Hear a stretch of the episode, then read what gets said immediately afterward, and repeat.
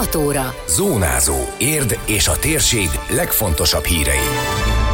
Már tanulmányozható az érdi közlönyben a változtatási tilalomról szóló rendelet módosítása. Ismét új szakaszába lép a Vadlód utcai körforgalom építése, változik a forgalmi rend, a buszközlekedés is. Elkezdődött a parlag fűszezon, az írtás elmulasztása esetén a bírság 15 ezertől 5 millió forintig terjedhet. Köszöntöm Önöket, a Zónázó 2023. július 25-i adását hallják. Ez a Zónázó, az Érdefem 113 hírmagazinja. A térség legfontosabb hírei Szabó Beátától. Megjelent az érdi közlönyben a változtatási tilalomról szóló rendelet módosítása. Az ért.hu oldalon bárki tanulmányozhatja a dokumentumot, amelyről múlt pénteken rendkívüli ülésen döntött a közgyűlés. Az eredeti júniusi rendelettel, amely az új hész megalkotásáig hatályos, a vállalkozói társas házépítések megfékezése a cél, de érintette az érdi magánszemélyeket is. A kormányhivatallal történt többszöri egyeztetés után pontosították a jogszabályt, és a módosítás a részleges enyhítés lehetővé teszi, hogy a családok a tilalom ideje alatt is építkezhessenek. Csőzik László polgármester az ülésen összefogást sürgetett, és hogy a városlakók érdekében a képviselők emelkedjenek felül az ellentéteken. A rendelet módosítás a családi otthonteremtési kedvezmény miatt is sürgető volt, hiszen egy kormánydöntés értelmében január januártól a városokban élők már nem élhetnek a csok lehetőségével. Tehát az a lényege, hogy ha csokosoknak akarunk segíteni, akkor azoknak a csokosoknak is akarjunk segíteni, akik nem önálló új házat építenek, hanem bővítenek lehet, hogy belőlük van a több. És az építés hatóságnak volt egy, egy értelmezési dilemmája, kritikája, hogy ebből a szövegből szerintem nem következik egyértelműen, hogy ők is feloldozást nyernek. Viszont ha azt a szót használjuk, hogy valamint azon tevékenységek esetére, melyek után az építési telken kizárólag is legfeljebb egyetlen lakóegység marad vagy alakul ki, akkor kezeltük a bővítéseseket is.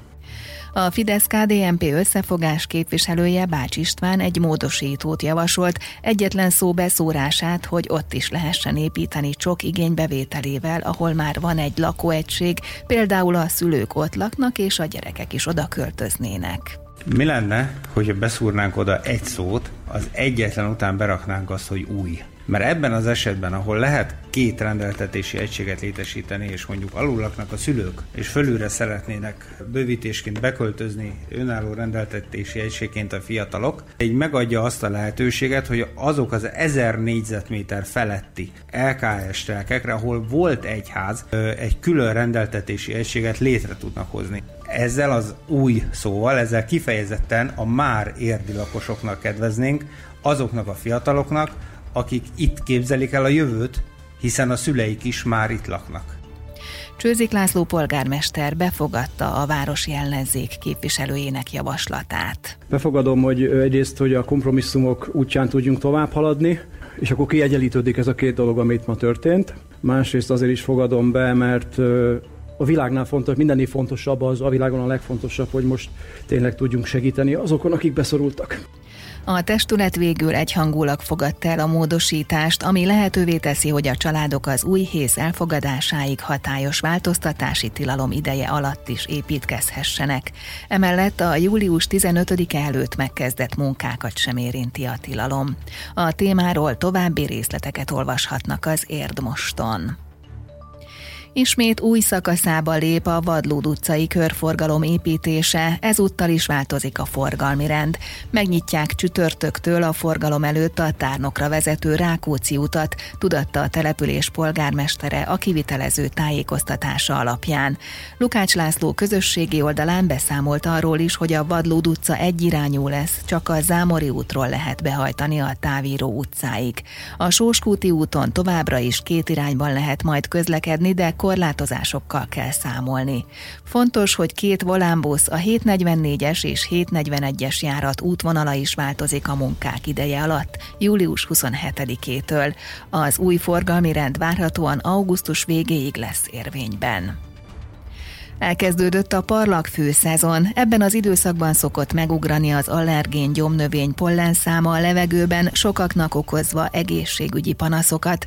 Az írtás a kötelező, az ingatlan tulajdonosának bérlőjének kell gondoskodnia róla, ellenkező esetben törvényt sért. Aki parlagfüves területről tud, több formában is bejelentést tehet, és amennyiben szükséges intézkednek a parlagfőmentesítésről, mondta el Barabás Emőke, a polgármesteri hivatal hivatal igazgatási és hatósági főosztályának vezetője. Hát az ingatlan tulajdonosnak úgy, ahogy a gyommentesítéséről, úgy a parlagszű mentesítéséről is gondoskodnia kell. Nem csak természetesen ebben az időszakban, hanem mindenkor. A jegyzőkukat ért.hu e-mail címre tehetnek bejelentést, mind parlagfüves, mind gyomos ingatlan esetén illetve személyesen ügyfélfogadási időben. Postai úton akár van egy parlagfűbe jelentő rendszer is, ami elérhető, de úgy gondolom, és az a javaslatom, hogy az előbb említett jegyzőkukacért.hu e-mail címen tegyenek bejelentést.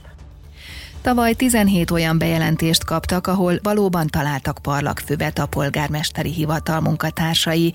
Két esetben kellett kényszerkaszálást elrendelniük, tudta meg az érd most. Már idén is érkezett néhány panasz, és egy kényszerkaszálást is elrendeltek, közölte a főosztályvezető. A parlagfű írtását elmulasztókra növényvédelmi bírságot szabhatnak ki, ennek mértéke tág határok között mozog, emellett egyéb fizetnivaló is akad, ha az ingatlan ingatlan tulajdonos nem teszi meg a szükséges lépéseket, emelte ki Barabás Emőke. A bírság összege az 15 ezer forinttól 5 millió forintig terjed, az összeg a parlagvíz fejlettségétől, valamint attól, hogy mekkora területen jelentkezett az ingatlanon, tehát hogy egy fél négyzetméteren, vagy esetleg az egész ingatlan tele volt parlagfűvel, ezeket mind-mind mérlegeli a kormányhivatal. Hogyha a közérdekű védekezést el kell végeztetnünk, ugye azt minden belterületen a jegyzőnek kell elrendelni, és a jegyző végezteti el, hogyha ez megvalósul, akkor ennek a közérdekű védekezésnek köznyelven a kényszer kaszálásnak a költségét is meg kell fizetnie az ingatlan tulajdonosnak a növényvédelmi bírság mellett. A parlagfüves ingatlanról tehát belterület esetén a jegyző kukacérd.hu-ra lehet bejelentést tenni, külterületi ingatlan esetében továbbítják a panaszt a kormányhivatalnak. Ezen kívül fogadja a bejelentéseket a központi parlagfő bejelentő rendszer is. A beérkező panaszok közvetlenül az ellenőrzésre jogosult illetékes hatóságokhoz jutnak el. Aki pedig szeretné, az a megadott elérhetőségen tájékoztatást is kap a bejelentett ügyel kapcsolatban kapcsolatban. Időjárás. A felhők között több órára kisüt a nap, azonban sok felé számítani kell záporokra, zivatarokra, főként a délutáni óráktól. Több helyen heves zivatarok is lehetnek viharos széllel, jégesővel, felhőszakadással. A szél egyébként is megerősödik időnként, a legmagasabb hőmérséklet 28 fok körül várható. A következő napokban több fokkal visszaesik a hőmérséklet az ország nagy részén, szerdán is sok helyen alakulnak ki záporok, záporok, zivatarok, a szél időnként erős lesz. Hajnalban 16 fok ígérkezik, a holnapi csúcsérték ebben a térségben 24 fok körül valószínű. Zónázó. Zónázó. Minden hétköznap azért efemen.